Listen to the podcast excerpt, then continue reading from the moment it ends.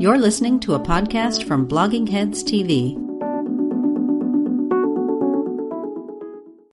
Hi, welcome to Culturally Determined. I'm your host, Aryeh Cohen-Wade, and my guest today is Katie Herzog. Uh, Katie, could you introduce yourself? I'm Katie Herzog. Um, I am the host, the co-host, the, the, I would say the number one host of the podcast Blocked and Reported uh, with Jesse Singal. And I'm a former staff writer at The Stranger, Seattle's Alt Weekly, and I suppose those are my main identifiers. I am the also, I guess, the, the proud mother of a golden doodle who looks just like me. um, well, thank you for coming uh, back on, uh, back on sure. blogging as a back on culturally determined. Um, and uh, so so so you and Jesse Singal um, have launched this podcast. Uh, you must have launched it right after the pandemic started, more or less, right?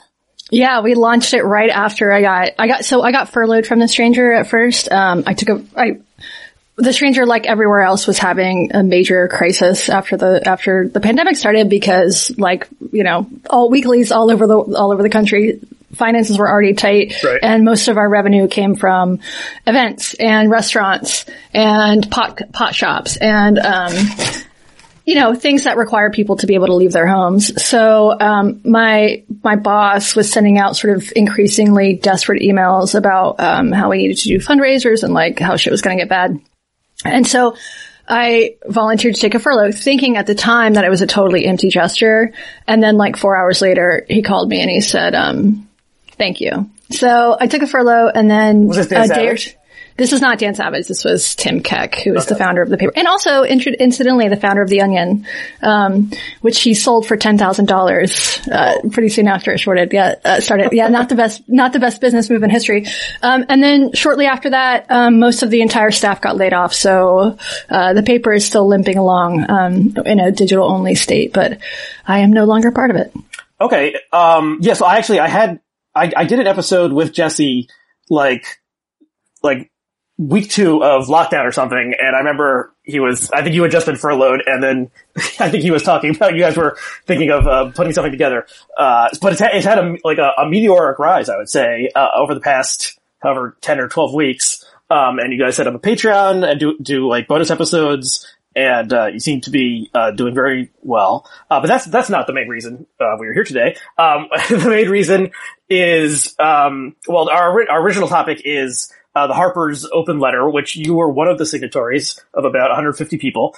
Um, but two of the other signatories of that letter, uh, just today, we are recording this on Tuesday, um, announced that they are leaving their positions.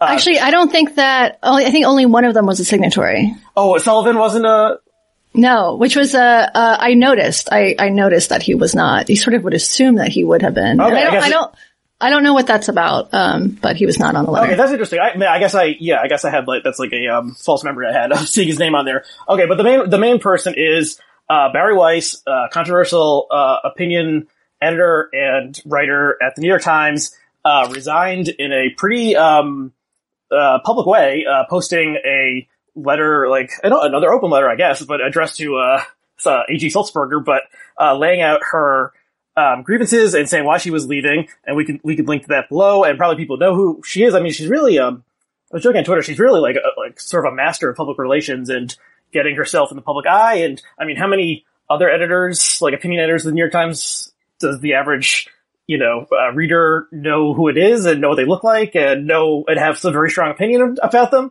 Um, so she's she's kind of done it once again. And um, so what did what did you think when you uh, when you heard that? I was not particularly surprised that Bari resigned um, when James Bennet stepped down in the aftermath of the now infamous Tom Cotton uh, opinion piece. I thought Bari's going to be next and Bret Stephens is going to be next. And mm-hmm. I, I don't have any insider knowledge. I haven't talked to either of them about this. Um, but I was not entirely surprised. I was, uh, also not surprised to see Andrew is stepping down um, from his job at, at New York Media. Um, that seems pretty inevitable, especially now that, that New York Mag has been, or not New York Media, New York Mag, um, New York Mag has been bought by Vox. Right. Um, it seems like probably a, a, a, cultural clash there that was not going to last. Mm-hmm. Um, so there, there was a media speculation, uh, on Twitter that where people love speculating with no evidence that, you know, two prominent people leave their posts on the same day. They're going to some new place. Um, Right. And I know I have no evidence of that. They haven't announced that. Seems possible. Who knows? But um, you know, or you know, in this in this world with with Patreon, you can really just like hang your own shingle and, and do your own thing. Um, I mean, so what, what did you think of the of the letter of the of the, her resignation letter? I thought it was bold. I thought posting it was very bold. There was a lot of it that I recognized from my own experience working in a place where you are sort of seen as the outsider. Um, you know, the the place that Bari occupies in the media, I, I find it strange. I mean, when she tweets, when she writes, there is often a firestorm immediately. Yeah. And I'm not sure that's because of what she actually writes, lots of which is just sort of center left, maybe center right, or it's because who she is. Um, I, I'm I'm curious about this. Why Bari? You know, why is Bari the person who who is? I will say, like I I know Bari a little bit. We're friendly. She's extremely generous. Um, she's a mensch, and you'll hear this over and over again by people who are friends with her. Um, and so it's strange that she has become the sort of villain on Twitter. When I like, I would like to know what the worst thing that Bari has done is. The worst thing she's written, and of course, worse is, is a subjective term, but I'm curious about if somebody could point out like all of Bari's sins. Um, I'm guessing that they're going to seem a little bit uh, smaller than the than the the hype around her would suggest.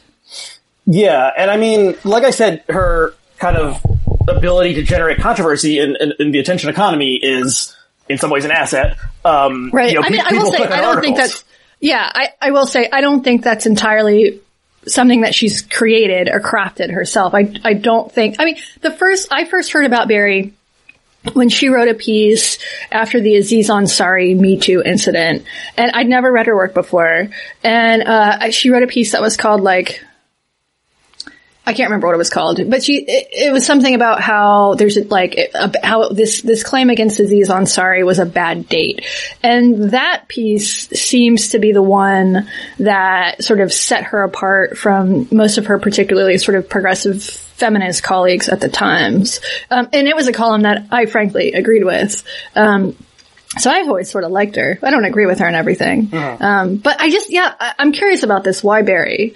Um, Andrew, I think makes a little bit more sense because Andrew, uh, is a little bit more controversial, genuinely more controversial than I think, than I think Bari is. Um, and I, once again, like there's, like she writes lots of stuff that I, that I don't totally agree with, but I also would not ever consider her a monster, which many people on Twitter and in media seem to. Yeah, I think, I mean, there's, maybe there's some of the, um, what is the, what is, it, is it the narcissism of small differences? Or, you know, Yeah. it's, it's like, Yeah. like if she presented herself as, you know, like Heather Mac Donald presents herself, Right. then people wouldn't be like, oh, here's this, you know, 30 year old uh, Jewish lesbian or bisexual, bisexual woman, uh, Mm-hmm. you know, who is pushing all of our buttons. They'd be like, oh, here, here's another conservative, you know, doing the, the conservative thing. So I think that's part of it.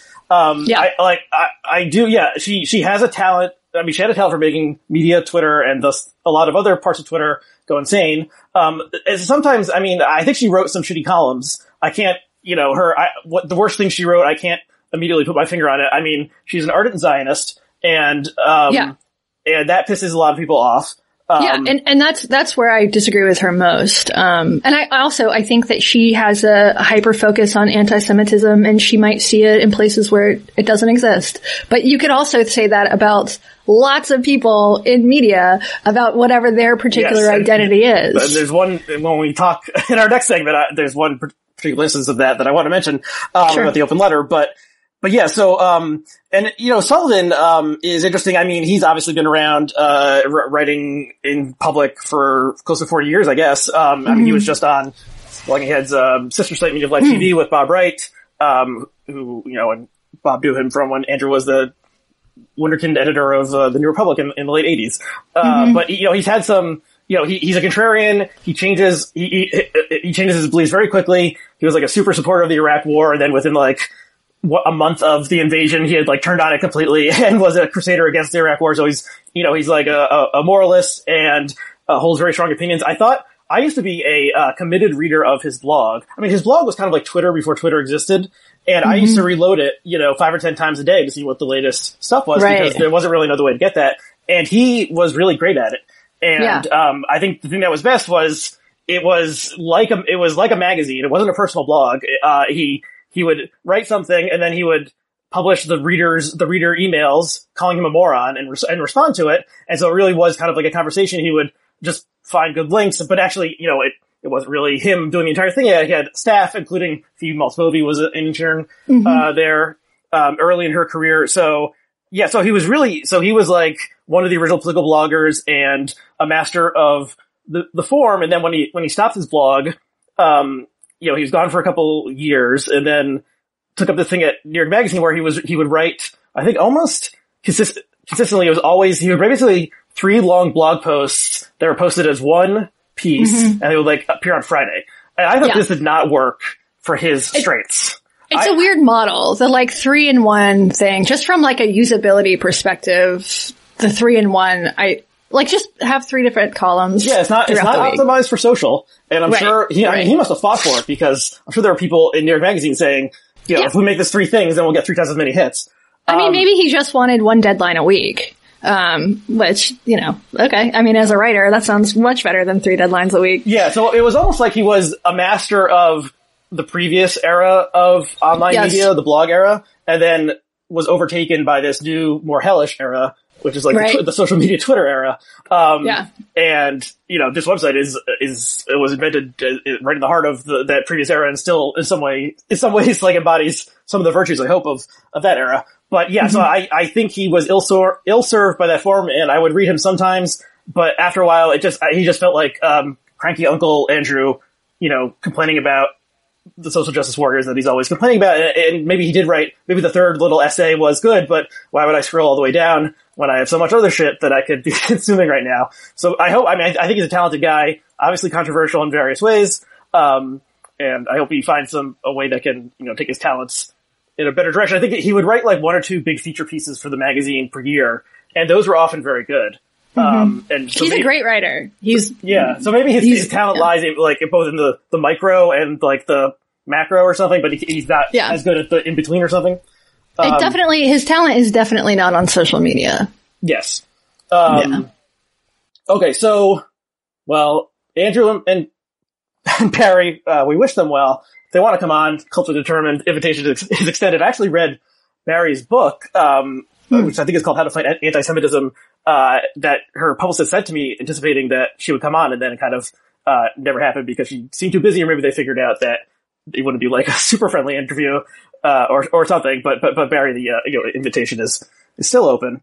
Um, Oh, and I guess just the other thing I want to say is, I mean, the things in her, she, the stuff that she describes in her resignation letter, there's some stuff that seems like, you know, she, like, she, she should have, or she did go to human resources, and like, this, this is a serious problem, like, people putting axe emojis next to her name in Slack, or comparing her to a Nazi in, like, internal communications, like, these are bad things, and if it, if true, seems like, I am sure that they are true. I mean, do you remember when the Huffington Post someone leaked uh what was it? It was someone leaked a Slack channel of, or a Slack conversation about Bari after it might have been after she made a like she made that infamous tweet about I can't remember the woman's name, uh, the figure skater during the Olympics, and Right. she erroneously re- referred to her as an immigrant. It's sort of a riff on a Hamilton line. yes. Um, so just reading that, and that was several years ago, I imagine shit has gotten way worse for Bari. And just like, I don't know, it's, it is like having talked to people like Bari and Andrew about what's, and people all over the media landscape, some of whom are quite famous, but sort of aren't out as, uh, as problematic, I would say, about what's going on in their workplaces. It is not at all hard for me to imagine that people are extremely nasty to Bari on Slack. It's like, they're nasty to her on Twitter. They're gonna be nastier to her on Slack. Yeah, so I mean, it is. It, it sounds. Uh, it sounds fucked up what was happening to her in the sort of employee sense, and but then there's also this irony that it's kind of like, like she's the victim of bullying, and you know the whole like, like I don't know if she is a like safe space, you know, uh, precious snowflake type of person, like critiquing that kind of stuff, but it is like you know, she needed a face face at the New York Times or something, and and and didn't get it, and so like it, it seems like she was, you know, bullied in some way if people are ganging up on her in All an right, internal I- channel. I want to. I want to say something about this. I think there's a big difference between, let's say, uh, the sort of safetyism that people like Jonathan Haidt talk about on campuses, um, where people are they want to be shielded from ideas that might be challenging and direct harassment of you as a as a person. I just I think there's a really big difference from that. I think there's a difference between. Um, between ideas, between uncomfortable political speech and somebody calling you a Nazi, a colleague calling you a Nazi. That to me crosses the line into bullying. And so from, I, like, I can see why some people might call that hypocrisy, but I just think there's a, there's a real difference between someone who, who is a, you know, re- doesn't want to read Huck Finn because it uses the N word and somebody who is opposed to being called a Nazi by their colleagues in publicly available or searchable channels, um, internal ones or external. Um, yeah, and so it seems like, I mean, it seems like she, you know, there's like some sort of possible lawsuit that that, that could be lodged here, though I doubt that would actually happen.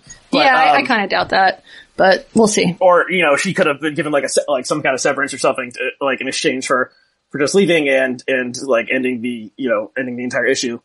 Right. Um, okay, I think that's all I have on, on Bari. Okay, so you, uh, so you're one of the signatories of this letter, which was published in Harper's, and the official title is a letter on justice and open debate.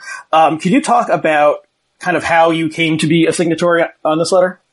Sure. Uh, it was pretty simple. I got an email from somebody. Um, it might have been Emily Yoffe, and they just sent me the, the draft of it. I agreed to sign it, and then they asked me um, how I would like to be introduced. What I actually said was that I would like to be called the host of Blocked and Reported. What they ended up putting in the letter was podcast host. So I was the only one of this like illustrious group of people who had the words fucking podcast host, um, which I really wanted to use it as a way of advertising my podcast. So that was my disappointment with the, with the, pod, with the letter is that they didn't mention the name of my show. Okay, that's funny. Yeah, I mean, um, and yeah, and then they put Jesse. So Jesse Singal, your co-host, um, was on there as well, and I think they they like listed him as New York Magazine or something, but he's not. You know, he's not officially at New York Magazine anymore. Um, I saw him tweeting about that. Okay, so when you um, did you just read it and say, "Yeah, thumbs up, let's go," or did you did you have any? Uh, did you uh, dwell on it or meditate on it, or, or, or what?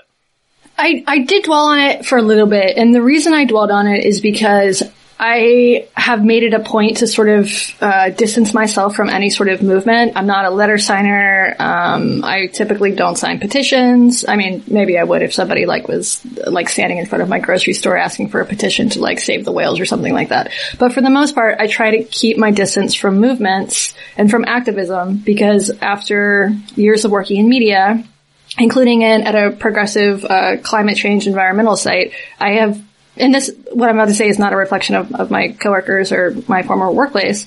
Um, but I, I find that activism, the active engaging in activism of making your own identity sort of, or making activism tantamount or paramount to your own identity makes it really hard, hard to evaluate whatever you're fighting for, whatever the cause is on its merits. Um, so for that reason, I don't consider myself a feminist anymore or an environmentalist or anything like that. Um, and I think labels also are destructive and, and, and uh, make this tribalism that we're experiencing much worse. So my hesitation wasn't really about the content of the letter. It was just, do I want to be a part of something?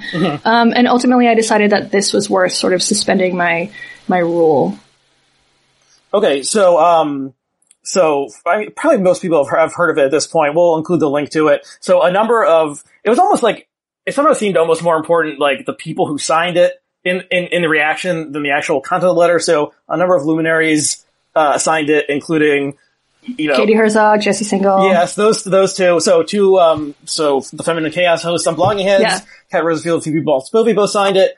Um, a- and also John McWhorter, uh, who appears very often on the site, signed it. And then uh, you know Margaret Atwood signed it. Uh, Noam Chomsky signed it. Uh, Steven Pinker, Gloria Steinem, yeah. yeah, Gloria Steinem, um, uh, J.K. Rowling, perhaps most very controversially, and and Bari Weiss signed it as well, along with people, you know, some people I I guess are academics or writers I weren't I wasn't familiar with, but there's a number of prominent names on it, and so okay, so yeah, it kind of became like, um, I don't know. Did- I mean, this is really sort of the, maybe people were just tired of the whole Black Lives Matter thing and talking about it, and this gave us something else to talk about, and that's why it blew up so Yeah. big, and that's, that's kind of a weird, cynical thing to say, but Yeah. it makes sense to me. Well, it's also a media story, you know, like a, the media, I think a lot of us are at heart sort of, if, sort of narcissist. And so this sort of, this really played into that, this sort of us versus them. I think, I think some of the criticism was from people who were pissed they hadn't been invited on to sign the letter. I do think that was a part of it. And also, as you mentioned, there were these controversial figures. The fact that J.K. Rowling is the most controversial signing of the letter is hilarious. Will right. never stop being funny. Um, but I do think like, even if, so, a lot of the coverage has focused on J.K. Rowling and to a lesser extent Jesse and to a lesser extent me. Although I'm not generally mentioned in these like NPR pieces about it, which is fine by me. But because uh, Jesse and I have both written things that, and J.K. Rowling have both written things that other people have called transphobic, I would argue that nothing that any of us have written is actually transphobic. But this thing gets repeated. Jesse Singal is a transphobe. J.K. Rowling is a transphobe. Katie Herzog is a transphobe. It has just gotten repeated so often that people just believe it without doing their own research. So, so Jesse and I both, often we are called this. When you ask people, okay, please point to, point to the most transphobic thing I've ever written. Point to the most transphobic thing Jesse's ever written. There's no response because there's no transphobia. So, that as a criticism, also the letter was not about transphobia. It wasn't about trans people at all. So that was that was annoying. That other than that, instead of looking at the content of the letter, people focused on a few of the signatories. I'm curious about what would have happened if the three of us hadn't been on the letter because. I think there would have been a similar outcry. They just would have focused on other people. So it could have been John McWhorter. It could have been Coleman Hughes. It could have been Thomas Chatterton Williams. Um, the people who have been been more critical of of, um, of Black Lives Matter and of, and of, and of some some facets of, of you know Black activism. Um, so I think there was always going to be some sort of firestorm. It's just that the one that sort of took hold in the narrative was transphobia. Um, this invisible transphobia that nobody can point to any evidence of it actually existing. Yes. So yeah, I wonder if, I mean, with all due respect to you and Jesse, I, I think it's just if Rowling's name wasn't on there, it would have been somewhat different. She's, she's like maybe Yeah. half a level above you in terms of, you know, international renown. yeah. yeah, Um, maybe a little bit. but and for whatever reason has made this like her cause of the past um, month or so. Um, and so yeah, so that so that was strange. And then there was like, you know, how could you like how could this person, Noam Chomsky, the you know grand great you know the beloved grandfather of the socialist left, or well, I don't- maybe he's a communist, I don't exactly know, of, you know, of the left, uh, sign a letter with these like hated hated uh, despicable figures. I think that was It's all like kind the of silly. people who say, yeah, the people who say that, I'm like, are you familiar with, with Noam Noam Chomsky's writings on free speech? This is like, that just, it, it's sort of ahistorical. Um, yeah, the whole thing is ridiculous. And plus the fact that most of us didn't know who the signatories were in the first place. I mean, which is not, uh, n- they weren't trying to hide anything. It's just, it's a, it's a, it's an evolving document. Um, I think the three people who were mentioned when I, when I was approached were, um, Margaret Atwood, George Packer, and Thomas Chatterton Williams. I'm sure other people were mentioned when they approached uh, whoever else. Um, and but you can't have a list of uh, with a, a, a document that's constantly evolving. You can't have a list of like these are who we've approached. This is who has agreed. This is who has not. It's just that's ridiculous. Yeah. Uh, yeah, it's interesting that, um, yeah, that, uh, Packer, well, I guess it's not that interesting that Packer's on there. Um, but so, okay, so, so yeah, so I, I, I, this, I don't know why exactly this, so the, my, my personal, like, you know, kind of reaction to, to, uh, the letter was, this is like the first thing in months that is like inspired by comedic, comedic, um, uh, spark on Twitter. And so I was just riffing on this constantly and I was, uh, fake outraged about not being asked to sign the letter. And then I was fake outraged about not being asked to sign the reply letter. And I, I was like, I want to do an open letter so that someone can like, you know, they'll be like, get me on an open letter. Like, Yeah. so I've, I've just been riffing on the whole thing. And You've just been outraged for a Well, week. there's something about the- outraged. I don't know, the, the high moral dudgeon kind of aspect to it that lends, that I think is, you know, easy to like push a pin in to, to Sure. pop it. But, um, but I think one of the, I mean, so one of the criticisms that is more legitimate is that a lot of what it said was kind of like, not vacuous, but just like vague. Um, you know, we all, we all believe in open debate and probably Do most- we? Well, Do that's, we? well, okay, so that's a good question. Um, and then, you know, the, um, there, there weren't, there weren't line by line like instances, denunciations. It was obvious what some things were referring to. The reply letter like went into like going after Jesse like with specifics or suppo- supposed specifics.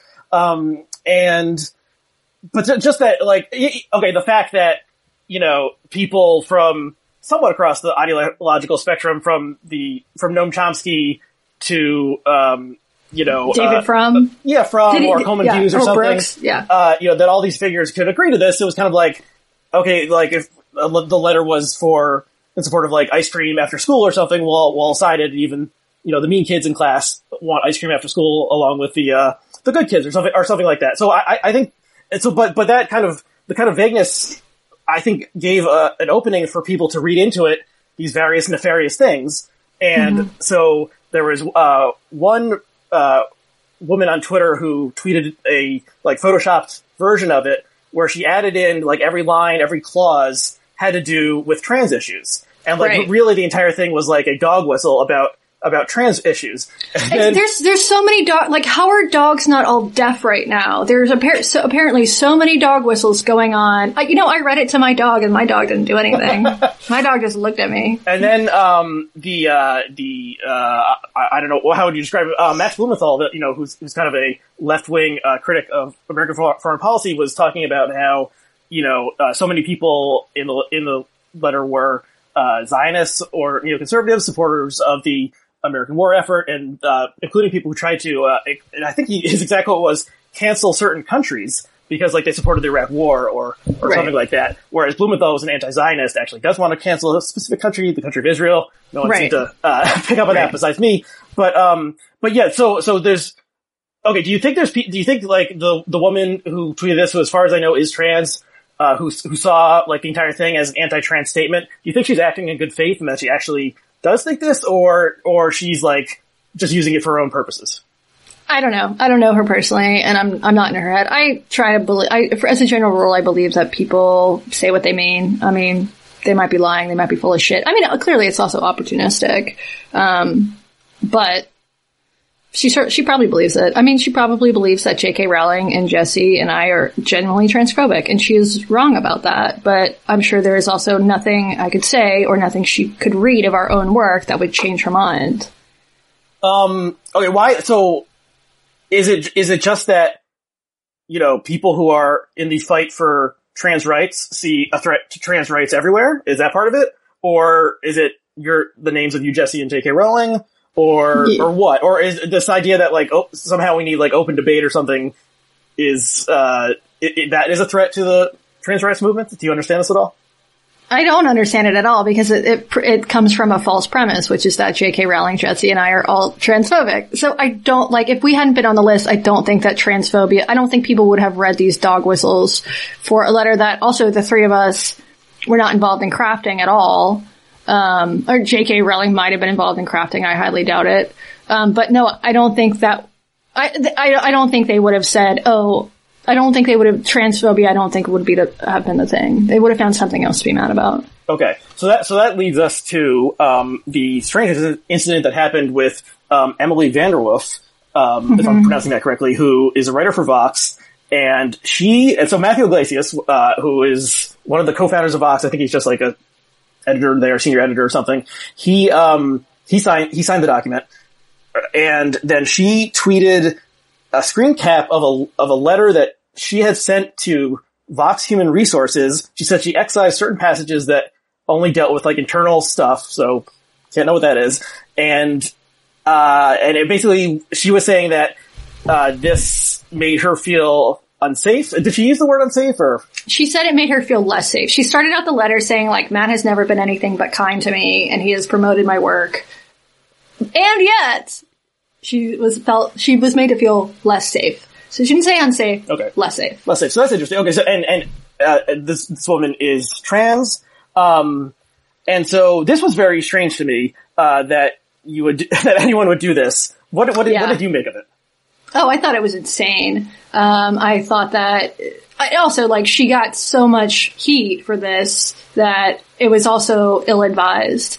Um, but to respond to a letter, to respond to a signature, a colleague's signature on what was pretty a pretty milk toast defense of free speech I thought it was well written, but this was not some, I don't know, um, some like fiery polemic.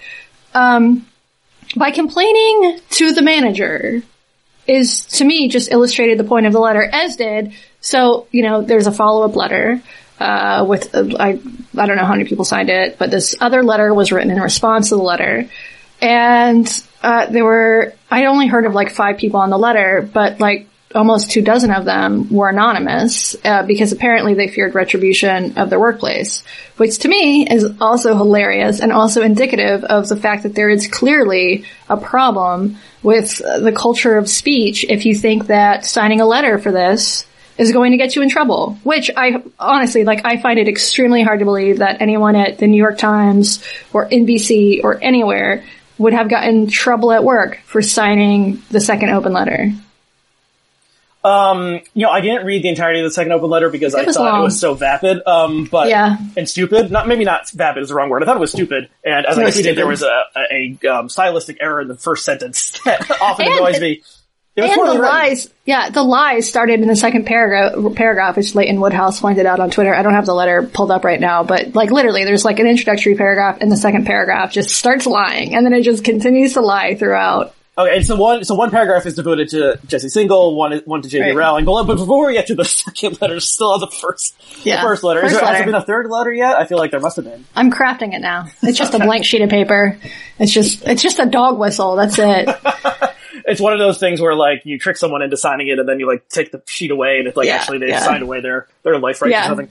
Um, so okay, so what? Okay, so so but my, my basic reaction to, okay, obviously there's something that's going on in the culture, um, that is bad that involves speech, social media, online, and like controversial subjects. Right. Um, but what, like, but is the problem like lack of open debate? I mean, basically what I thought was, is the problem, uh, that, that speech is being constricted or is the problem that there's too much speech? Too many people have the ability to speak and the ability to weigh in in a way that they didn't 30 years ago. And, um, and this is uh, not so we think usually like you know everyone should have a vote. Obviously everyone should have their voice. Everyone has their own opi- the right to their own opinion. Um, but you know a lot of these opinions suck. And uh, there's no reason to that they should be shared. It doesn't do anything good for the world. It just uh, either you know is bad for the world or uh, you know makes them feel good because they they express something. So there's all sorts, you know, there's all sorts of crazy stuff on the internet. Um, you know, the QAnon, the uh, conspiracy theory that uh, is constantly roiling and, and is hasn't been justified in a single facet, but people believe it every time. You know, uh, fake news, whether from whether it came from like uh, Moldova or something, or just uh, uh, bored teenagers. Mm-hmm. You know, sending people gifs of uh, their face being put into a uh, oven uh, with a you know, Nazi soldier outside. So there's all sorts of bad kinds of speech that have been enabled um, by the internet, and you know, it was it in some ways. So the internet has enabled uh, some good things. You know, we're talking to each other over the internet from opposite sides of the country, uh, but also a number number of bad things. And one bad thing is just uh, tons of random people out there can annoy other people online with basically no consequences and uh, and then go about go about their day. So you know, like it, like online pylons, maybe there's a couple people who are like in the media elite who participate or like set it off, but it's usually just normal people who like are joining in to yell someone or saying die or I'm going to rape you or, or I want to stab you in the face. And um, how often do you see that on social media? Do you see I want you to die, I want to rape you, I want to stab you in the face on Twitter in particular? Well, I think it happens less than it used to. Um, mm-hmm. It happened a lot 2015, 2016. Um, mm-hmm. I had some kind of like run-ins, exact, not exactly, but like mixed it up with some alt-right people in during that era, and um, and so that, so that's where the you know I first saw the like get into the oven Jew kind of thing. Yeah. yeah. And uh, interestingly, uh, you know, Twitter is such a poorly run website, but uh, you know, when I when I go like look back to find an old tweet that had a word in it or something, and then I find these ones where I was, I was talking to someone who was an alt right type person, they're all gone. So their accounts have been suspended, or like that official suspended thing or just like it isn't there anymore. So they did do something where they took all these like anti-Semitic, uh, uh, pro-Trump alt-right trolls. Either they just left or they banned them. And so Twitter is somewhat better than that. But then you, you, you so probably, so, okay, so most people are not really saying, I want to stab you in the face. But maybe they'll just be like, you know, this is a bad look, or they'll like uh, Right. add on like the Do uh, better. some somewhat like their employers at or something if they're if they're like in the media or something, or maybe even if not, or they'll you know just start like investigating, trying to figure out like who this person is in this video, that that, that kind of stuff.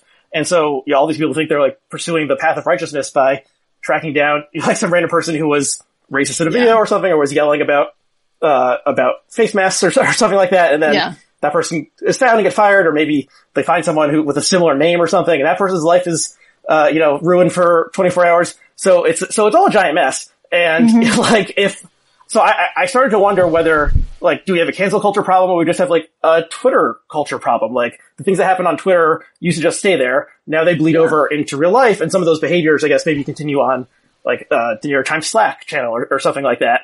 Um, but is it like, has there been like a change in consciousness? Or is it just that the technology has enabled people to behave in certain ways that is, uh, you know, bad for society as a whole? So what, what, what do you think of that? Yeah.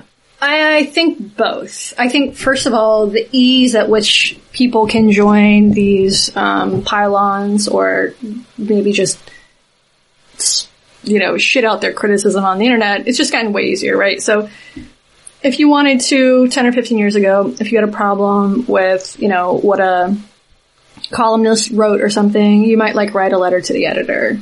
Well, you don't do that anymore. You tweet them. Um, so there is this, you know, you have this more direct, direct access to people, um, which I personally hate. I wish that pe- people had less access to me at all times. I want like, hand- like if you're gonna say something mean about me, I want it in a postcard, um, sent to a PO box, preferably not my house.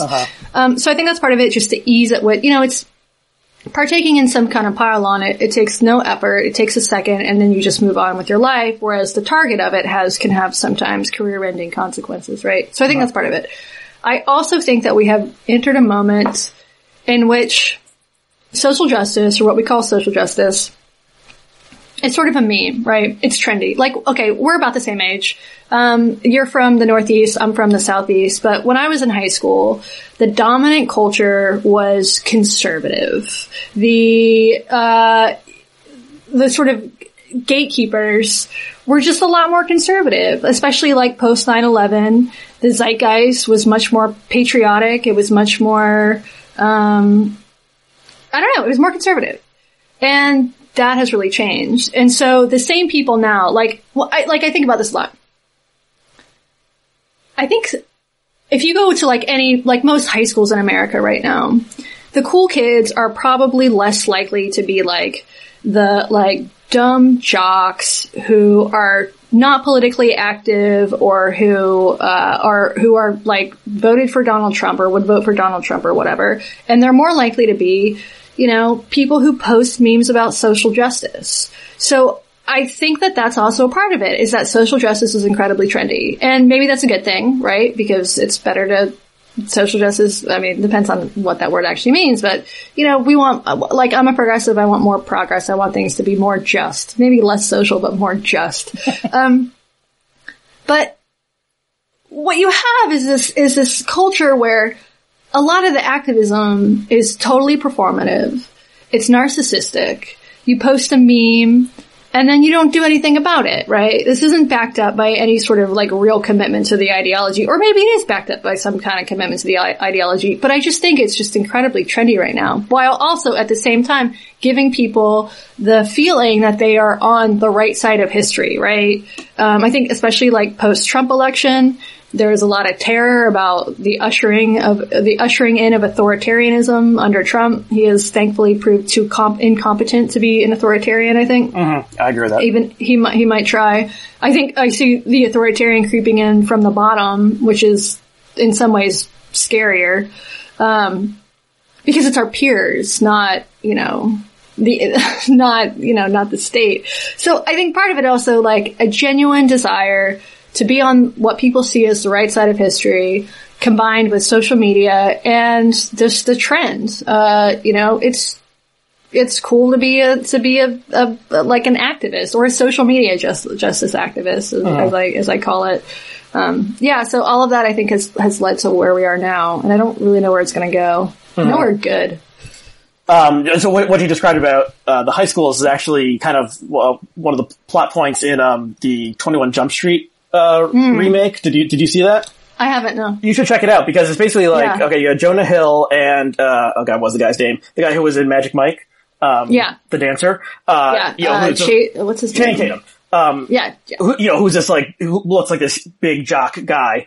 And, uh, and so they go undercover as high school students, uh, they're police officers, they go undercover as high school students, and they're thinking that the Jonah Hill character, this is when he was still more chubby, um, you know, he's gonna be the nerd, and Channing Tatum Yeah. will be like the jock, and then it Yeah. turns out that, uh, you know, they, they, they like fake a fight, um, to sort of like, uh, insinuate themselves into, uh, with the other students, and the kids all like start going after Channing Tatum, being like, "Hey man, bullying's not cool." And, and Yeah, there, I think yeah. there's even a line where where the Channing Tatum character says like, you know, like bullying isn't cool anymore. I can't believe it. Yeah, Um, yeah, yeah. so- I mean, but it is, but it is, but but bullying is cool. It's just bullying different people. yeah, a different, a different, a different kind of bullying.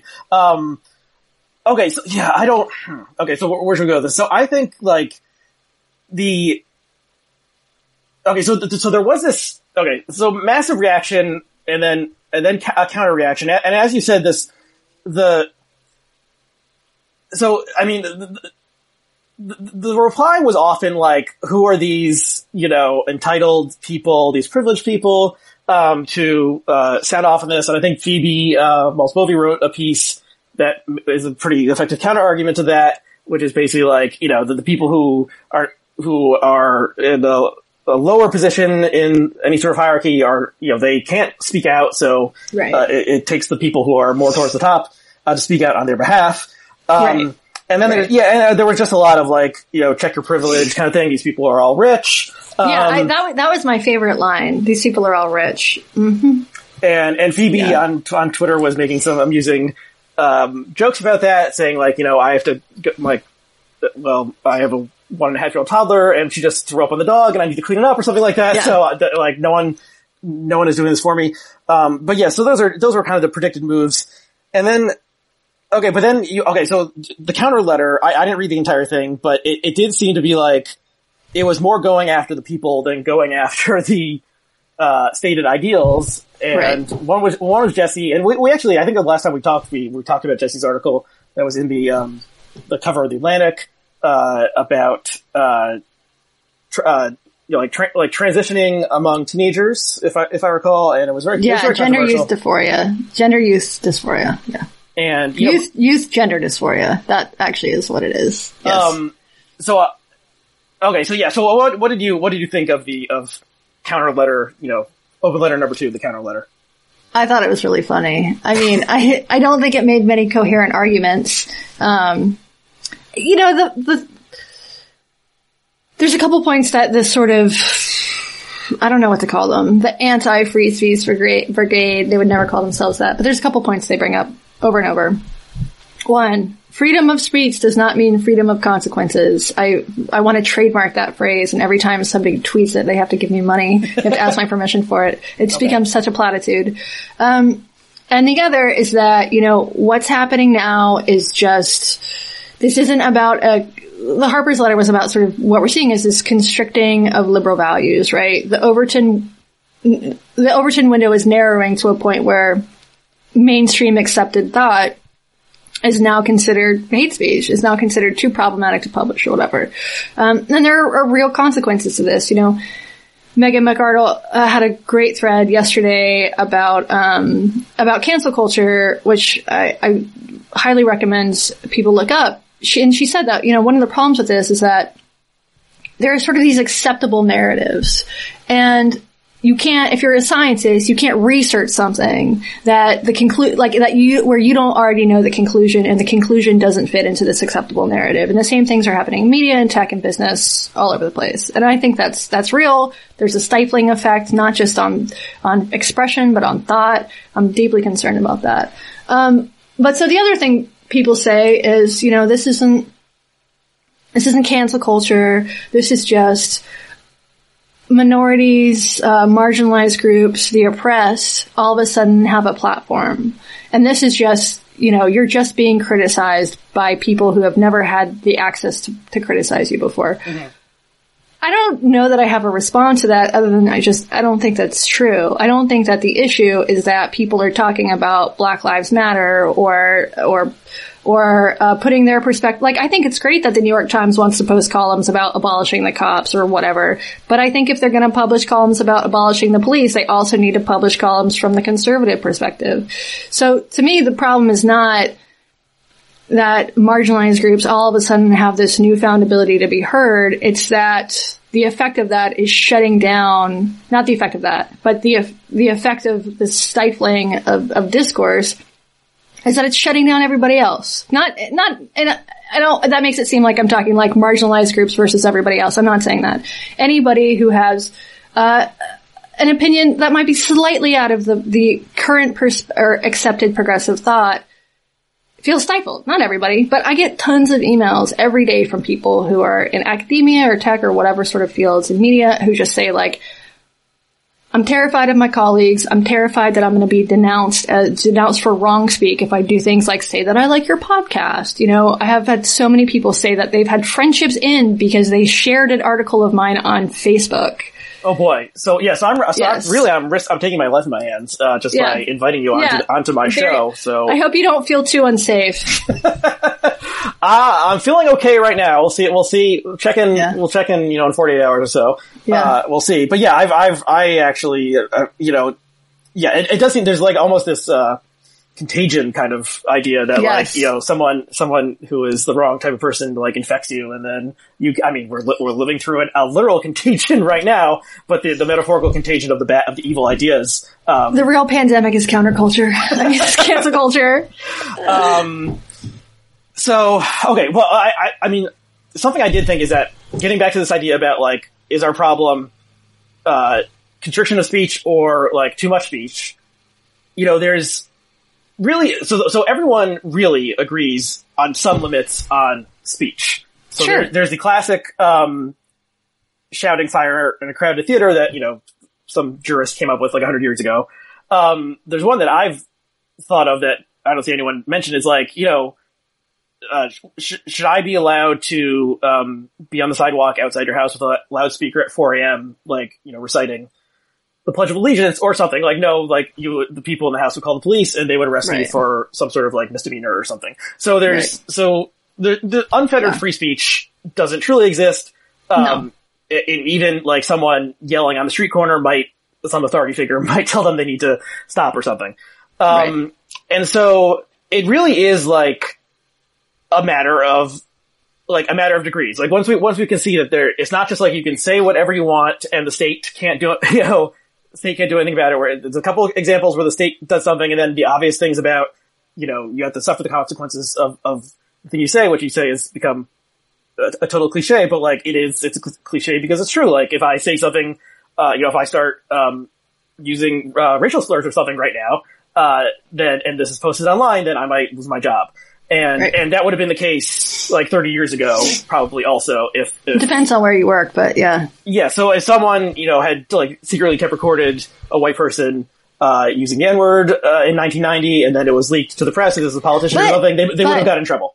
Okay, except, okay, so yes, if you're using the N word as a slur, if you're directing it towards somebody, but now we've had sort of the opposite thing where any sort of, like saying, saying the N word as a quote, reciting, uh, you know, this is what this person said. Here's the name of a play. There are plays that have the N word in it using the soft N word, which, I mean, the soft N word was not actually problematic until very recently. Even printing the word, the, the hard, the hard R N word was not problematic until very recently, which I know because I searched for it in the archives of the New York Times mm-hmm. recently. And it is still actually being printed in the New York Times. It was printed in the New York Times a couple of, couple of weeks ago. Probably so quotes, right?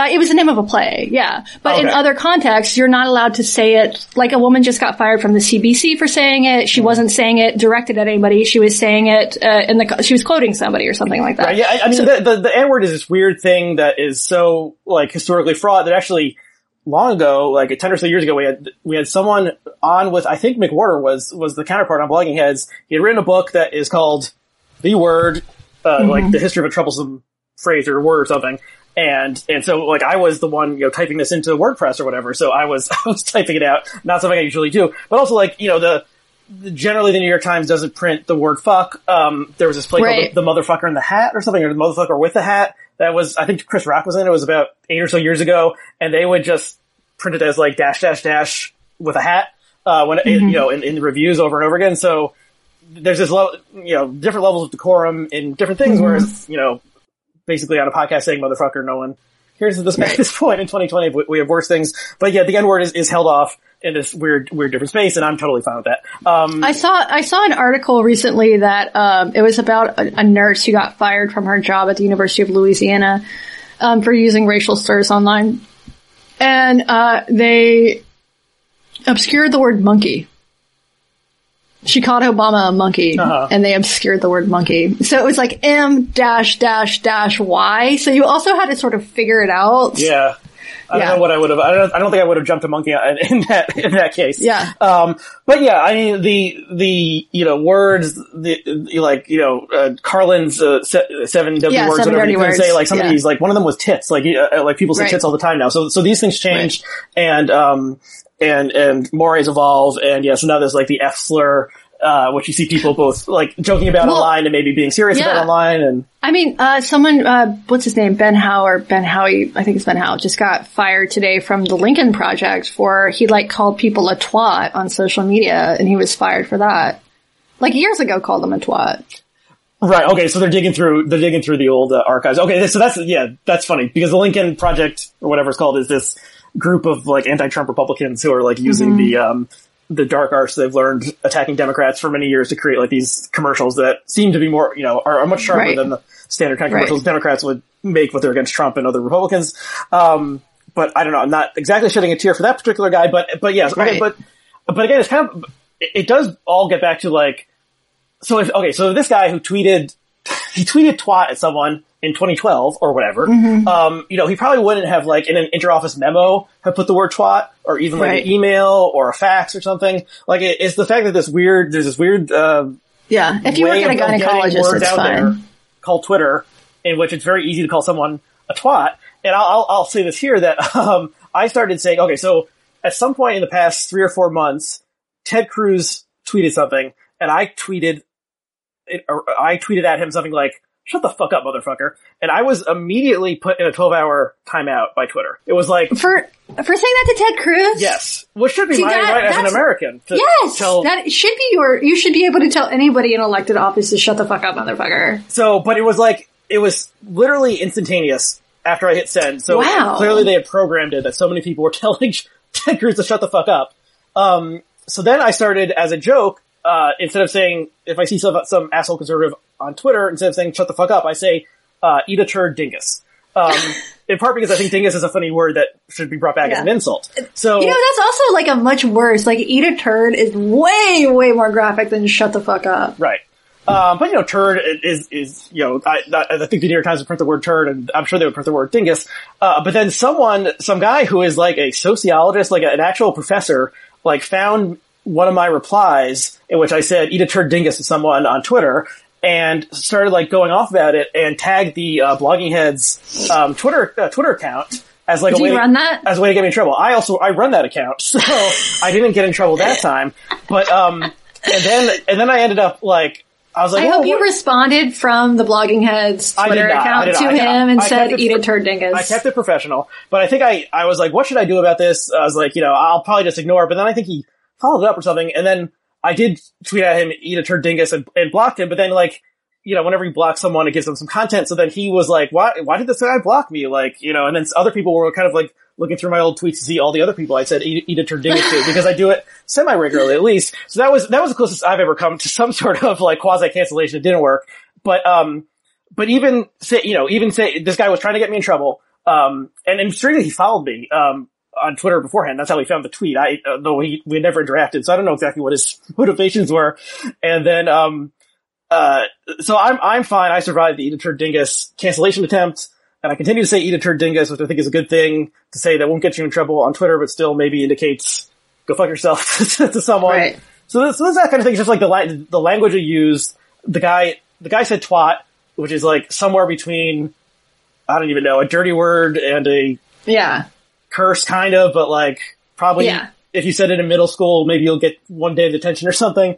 Um, but like, yeah, usually uh, adults are not t- saying twat to each other, like unless they're cutting each other off in traffic or something. And it's just, it is weird that this guy is an adult. And it just like this, this platform encourages juvenile behavior as far as, is part of the problem. You know, I, I wasn't calling people dingus, uh, before I was on Twitter, I don't think. So I don't know where Yeah. I'm going with this, but it is, I, I think I, I continue to think like a lot of the problem just is a strange website that was meant to send like text messages to other people, um, Yeah. you know, without incurring data charges Yeah. or whatever, or, or texting charges, and then somehow took over, uh, media and politics and, you know, the, and the president uses it multiple times a day, so that's strange. Right. Um, do, okay, do you think if, if social media, I actually asked a similar question in an episode that'll probably air after this that I taped with Leigh Stein, who you did a, um, you did a, an, an online event with recently, but do you think if like, so, you know, God snapped his or her fingers and social media disappeared, all of it, uh, like the internet infrastructure was still there, but Facebook, Twitter, Instagram was all gone, what would happen to all these problems? Would they just reform in some other way or, or, or would it be better?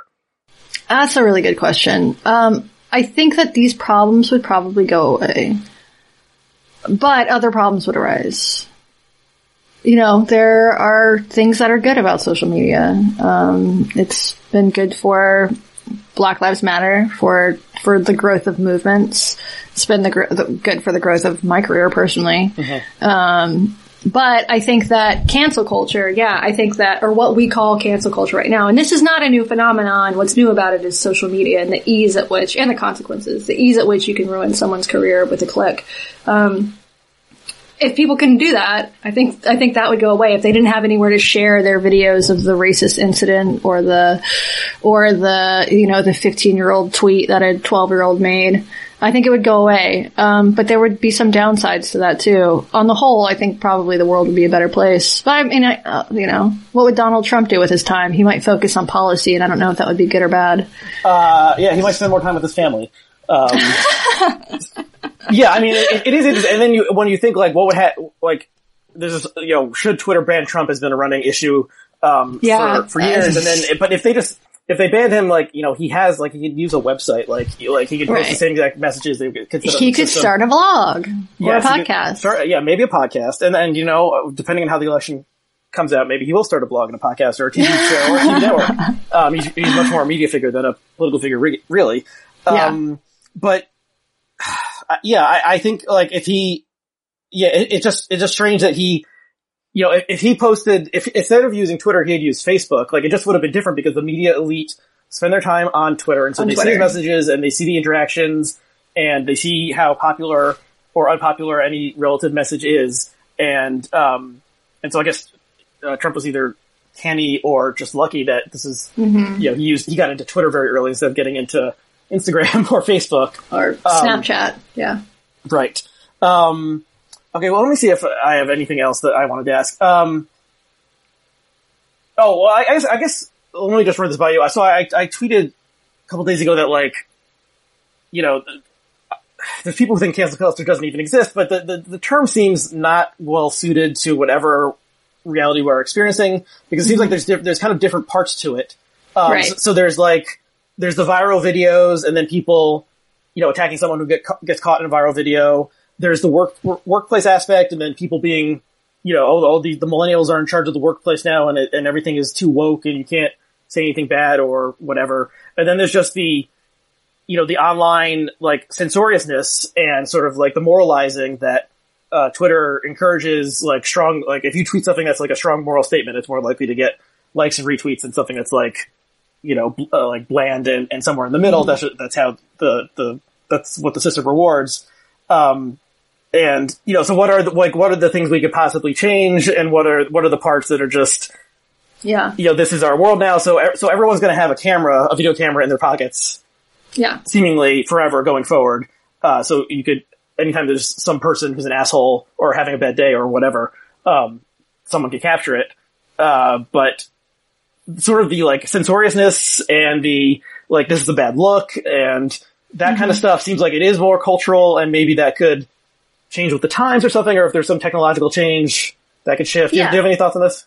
I do think that there, you know, Twitter's not going to do this because Twitter has no incentive for this because I think ultimately this is good for their platform. All of this, all of this is good for their platform. As bad as it is for the, for the world, I think it's good for Twitter.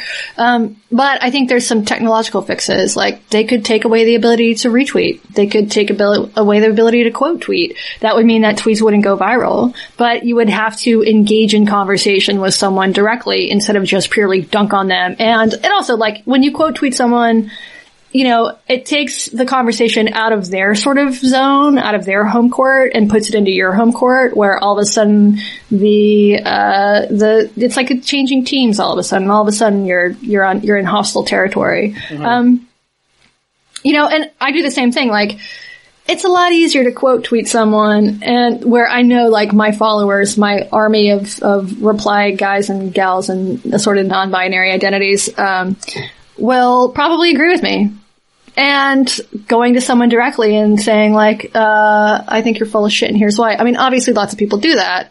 Um, but you know, just uh, like as a human being, if you engage with someone directly in conversation, I think you're less likely to be an asshole. Uh-huh. Um, I don't think Twitter's going to do that, but they could.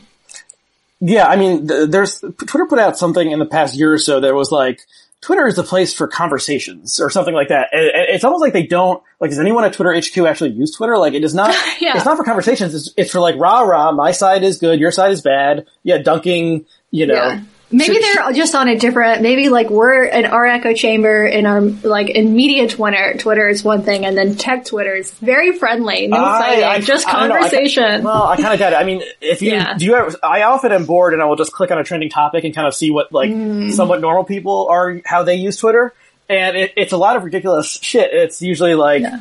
uh, you know, someone on a Real Housewives show did something or like, you know, an actor broke up with so on and so forth, mm-hmm. or some sports thing happened, and people are they're, they're, using the same sort of exaggeration of emotion yeah. and yeah. you know like oh, like run me over with a car or, you know I, am dying a thousand times like because that's uh, within every little mini world on Twitter it's like the same rules of exaggeration and well, emotion and outrageousness get you, you know I think that's attention. true of just online subcultures like last year I wrote a story about um, my I think it's called My Favorite Murder, which is a podcast, oh, yeah, yeah. a super, super popular, like true crime podcast.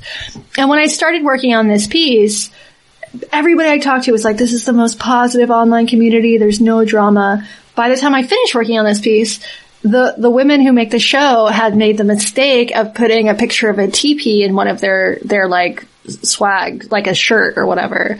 And that was problematic. Just the picture of a teepee. Uh-huh. Um, because cultural appropriation or what the fuck ever. Uh-huh. So by the time I finished reporting the piece, the whole thing had dissolved. Right? I mean, they still have their fandom, but like they had this, they had like Facebook groups with hundreds of thousands of followers, and they'd shut them all down because because this over the course of weeks, like there had just been something, and you you know you can look at that with any subculture, any sort of fandom, and I think a lot of this is very reminiscent of fandom. Mm-hmm. Um, you know, like knitting Twitter, knitting Instagram, they have their crazy, crazy their bullshit. Dramas, yeah. And oftentimes this sort of, the catalyst is some sort of social justice issue. Yeah, I think that um, I, maybe I've, I've, either said this on the show before or maybe just tweeted it that like yeah, all, maybe all online communities like tend towards toxicity over time because there's just so, some sort of psychological um, dynamic that develops where like there, there's people who you know, they they all have some uniting interest or something in knitting or, you know, the Supergirl t- or Superwoman mm-hmm. TV show on the CW or something. And then the people who are more on the extremes in whatever way, um, start pulling everyone like towards them. And then there's like a backlash and people are, are going right. after each other. And, um, and, and all the other, um, you know, the fact that people don't see their real faces and et cetera, et cetera, all these other things make it more likely that people are you know, acting right. like total jerks to each other, um, right. no matter, no matter what the, what the topic is. So yeah, it may right. be, um, yeah, it does, it does seem to be somewhat intrinsic to, uh, online communities, um, at least ones maybe, that are may- heterogeneous. I mean, or, maybe sorry, it's, yeah, yeah, I mean, maybe that's, maybe it's not even just online. Maybe this is just sort of the nature of, of communities. Um, you know, yeah, specifically ones that tend to be homogenous. Um, right, but I mean, but like being in a room with someone is very different than being on a message board with them, totally. and, and you see them, and, totally. and, now we're in this weird place where you can't even.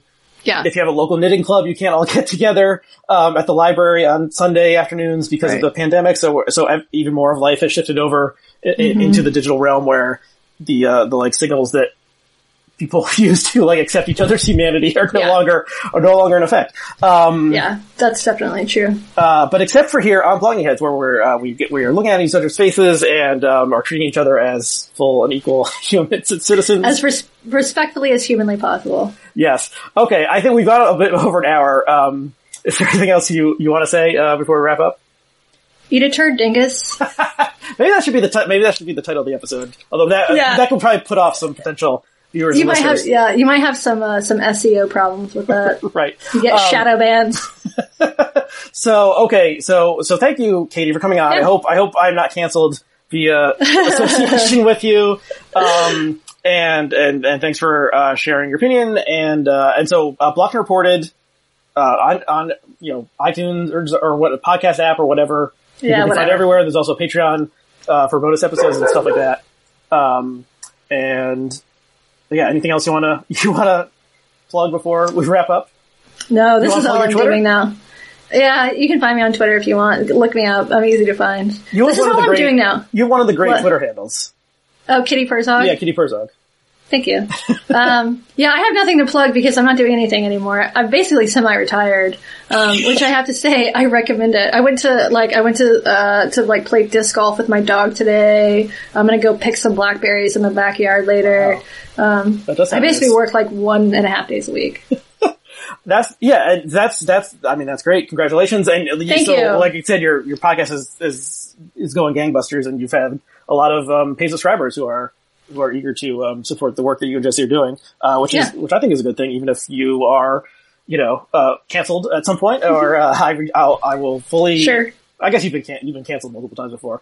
Um, You can only be canceled so many times, and then you get the antibodies, and then you can't be canceled yeah, there is kind of an immunity that one, you know, if, if you just don't give in to the mob or something, yeah. it's kind of like you, you do like I don't know they, they focus on someone else or something to, to Well, go- it- after. Yeah, I mean, it does depend on on who you are, on what your position is. I think things are different if you're, you know, you work at the local Walmart and a video gets released of you doing something bad or whatever, um, than if you are, you know, somebody with a lot of Twitter followers. Um, but yeah, we're in a good position. Um, it's good to talk to you. Uh, good to talk to you too. Uh, thank you to all of our viewers and listeners, and we'll see you next time.